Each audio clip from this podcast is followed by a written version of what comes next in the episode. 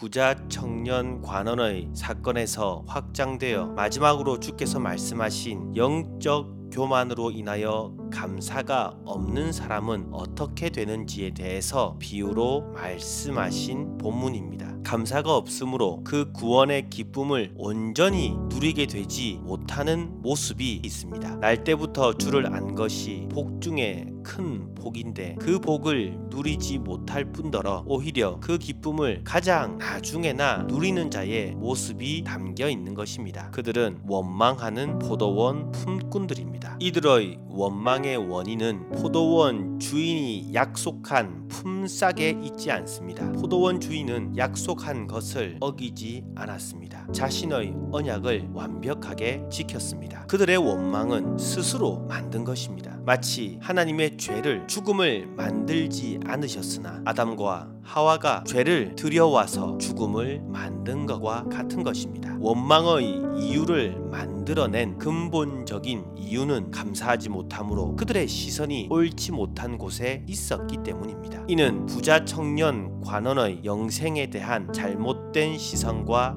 같은 것입니다. 부자 청년 관원이 구원은 어떠한 조건을 충족시켜야 얻을 수 있는 것으로 오해한 것과 같은 것입니다. 부자 청년이 자신의 선함, 공로로 영생에 이를 수 있다고 오해한 것처럼 이 원망하는 품꾼들은 자신들이 1데나리온 이상의 가치의 공로를 행했다고 오해했습니다. 실상은 영생에 이르는 1데나리온을 받을 수 있는 어떠한 공로도 행한 사람은 없습니다. 오직 은혜로 인함입니다. 빌립보서 4장 19절의 말씀처럼 영광 가운데 그 풍성한 대로 채워 주시는 것처럼 이 포도원 주인은 영광 가운데 있는 포도원 주인이 풍성한 은혜를 베풀었을 뿐입니다. 품꾼들이 보지 못한 포도원 주인의 모습이 있습니다. 포도원 주인은 자신의 자리를 누리지 않고 그 햇볕이 강하게 내려 쬐는 길을 뚫고 나아갔습니다.